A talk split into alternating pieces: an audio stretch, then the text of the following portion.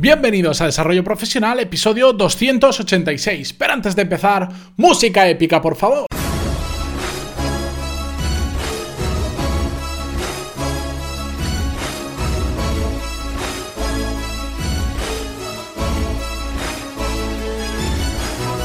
Buenos días a todos y bienvenidos un martes más a Desarrollo Profesional, el podcast donde hablamos sobre todas las técnicas, habilidades, estrategias y trucos necesarios para mejorar cada día en nuestro trabajo.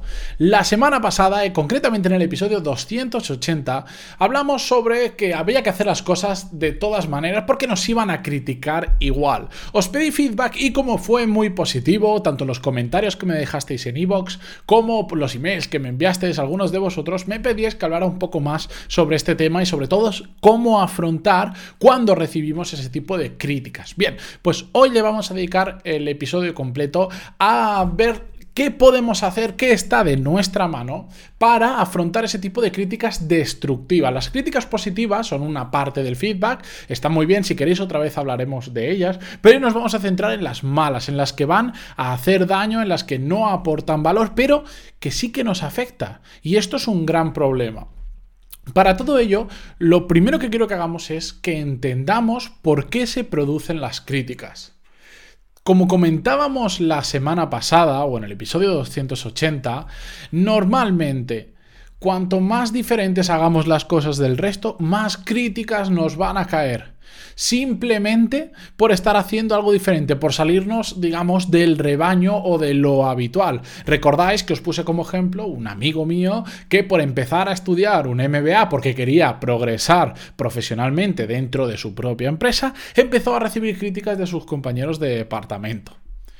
Las críticas destructivas eh, las podemos encontrar en nuestro lugar de trabajo con nuestros propios compañeros, pero también las podemos encontrar de personas que no nos conocen absolutamente nada, que es por ejemplo el caso que les pasa a los youtubers. Estas personas que se dedican a subir contenido en YouTube y que viven de subir contenido en YouTube, que se han hecho muy famosos en, en estos últimos años y hay gente que está moviendo cantidad de audiencias brutales, sufren mucho este efecto de las críticas destructivas e incluso aquellos que nos dedicamos a podcasting, bastante menos que un youtuber, pero también recibimos de vez en cuando críticas que no aportan ningún valor y simplemente van a hacer daño.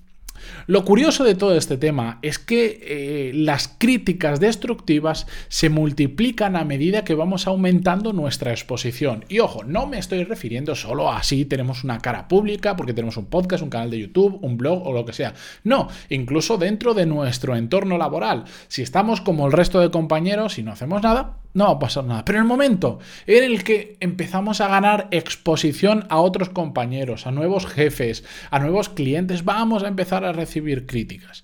Y hay que entender una cosa.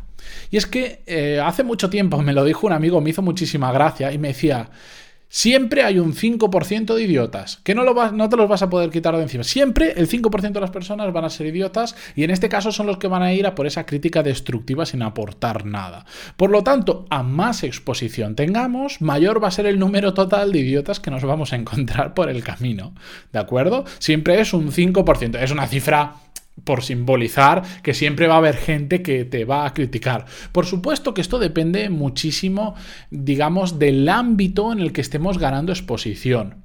Si, es una, si tenemos una imagen profesional, y vuelvo a decir, no solo me refiero a crear contenido e, en Internet o dar charlas, sino dentro de nuestro propio trabajo, las críticas suelen ser eh, menores en el ámbito profesional. En mi caso, por ejemplo, teniendo en cuenta que estoy llegando ahora mismo entre el podcast, redes sociales, etcétera, estoy sobre más de 60.000, tengo un alcance de mayor a 60.000 personas, 60.000 veces que alcanzo o que impacto a personas eh, al mes y apenas he recibido críticas destructivas, porque hablo del ámbito profesional y además por el tema que yo hablo, pues no trae normalmente mucha controversia.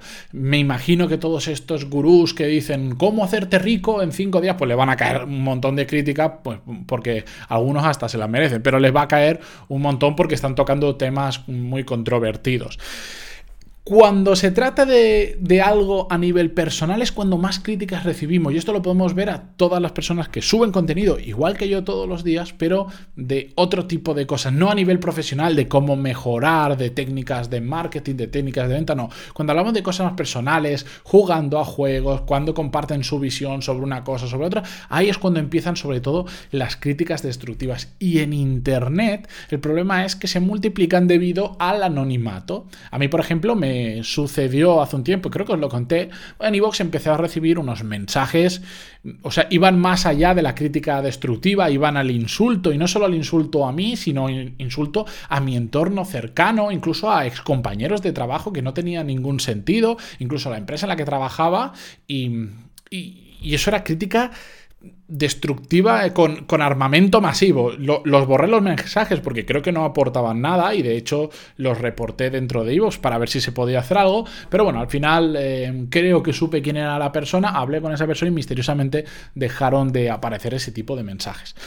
Dicho todo esto, lo, lo, importante es que conozcamos los motivos por los que se produce esa crítica destructiva. Uno de ellos es la simple maldad aunque suene duro, hay gente que tiene rencor hacia nosotros, rencor por cosas que hemos hecho en el pasado y que vuelven, o porque simplemente hay competencia desleal. Esto a mí no me ha sucedido, pero sí conozco casos de empresas que luchan entre sí simplemente eh, para destruir a la otra empresa y, hacen reviews eh, que son mentira, escriben comentarios, críticas que son todo mentira, simplemente por querer hacer daño al otro porque es su competencia, lo cual éticamente, moralmente está muy mal y sinceramente creo que se nota la legua cuando alguien recibe algún tipo de este ataque.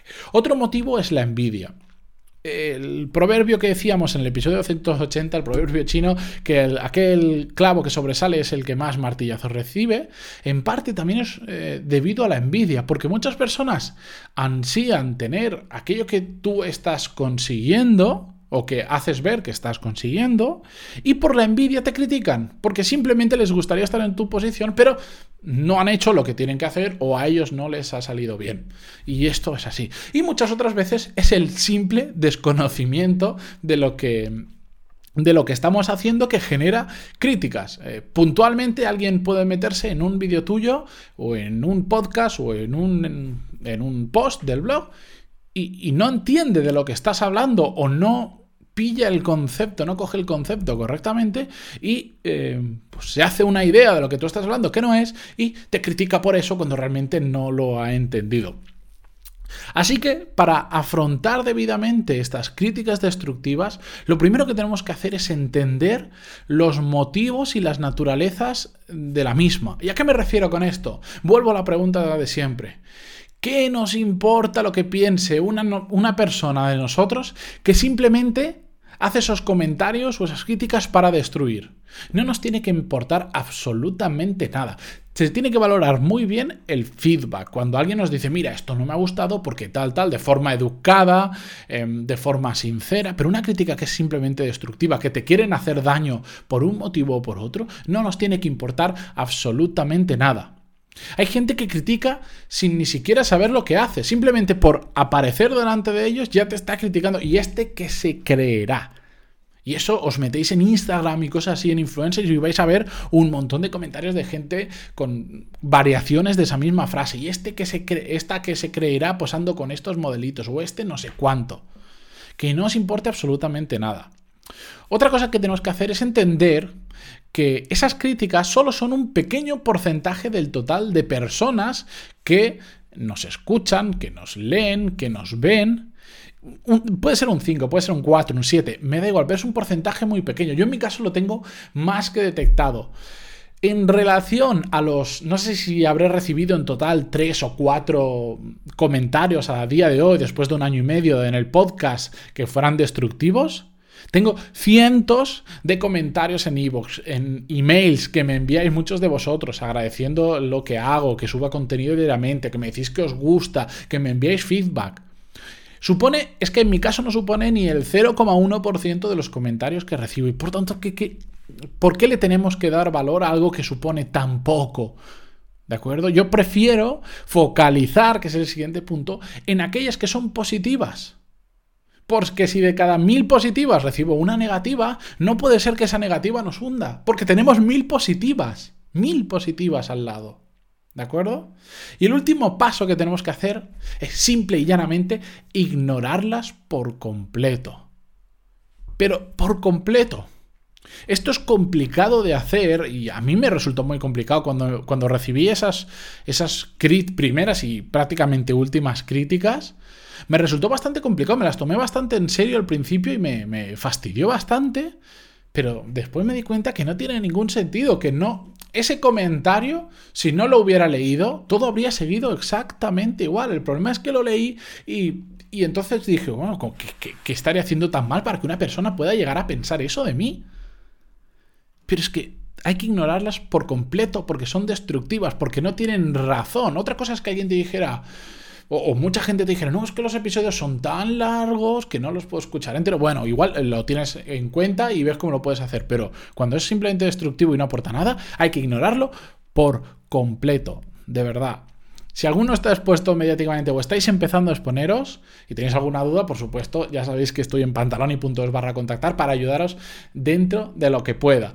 Y yo me voy a grabar el episodio de mañana que tengo que adelantarlo, así que no me enrollo más. Muchísimas gracias por, eh, por estar ahí, por vuestras valoraciones de 5 estrellas, por vuestros me gusta y comentarios en iVoox. y por cierto, a los que habéis llegado hasta el final, lo he dejado a posta para solo a los que llegáis hasta el final, voy a empezar este viernes, no, el viernes que viene voy a empezar a crear contenido propio para YouTube, que no va a ser el mismo podcast subido como lo estoy haciendo ni nada. Contenido propio y mm, Estoy pensando en si adelantároslo a lo largo de estas semanas, qué va a ser exactamente o no. Va a ser contenido corto, pero diferente a lo que estáis acostumbrados a escuchar, pero dentro de la línea. No me voy a poner a jugar a videojuegos. Eh, no sé si, aunque me gustaría, no va a ser así. Así que ahí os, ahí tiro la piedra, os lo dejo caer y si alguien tiene más interés, que pregunte. Adiós.